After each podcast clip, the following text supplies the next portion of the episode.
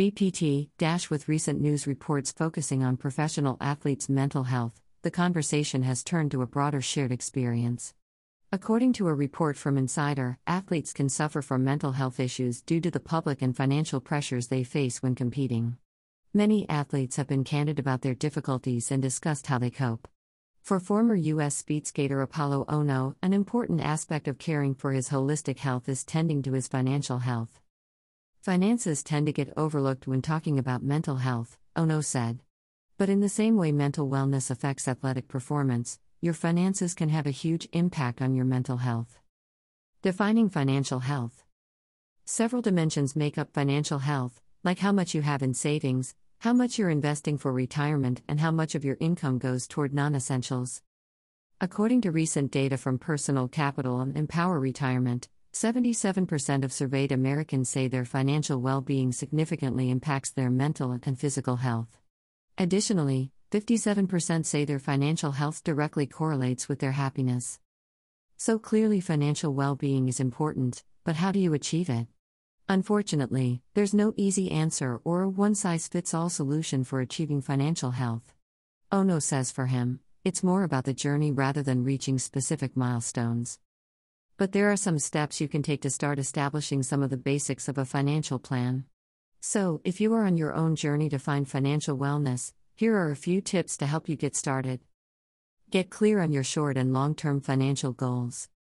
59% of Americans say having clear goals is an important aspect of financial health. No matter your goals, try making each of them smart, meaning they are specific, know precisely what you want to do with your money, measurable, know the exact dollar amount you need to achieve your goals, attainable, know how you can reach your goals based on your current budget, realistic, if a goal is out of reach, find ways to make it more attainable. Your SMART goals don't have to stay the same. If you're working on long term goals, you can review and adjust them annually as life changes.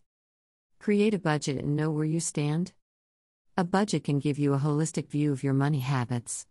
With a budget, it's easier to manage, track, and allocate your spending based on your needs.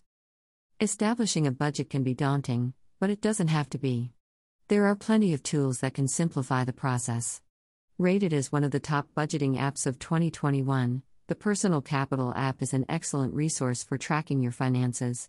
Link everything from your checking, savings, investment, loan, and retirement accounts to see your cash flow and financial picture all in one place. This type of free app can also help you figure out your net worth, what you have minus what you owe.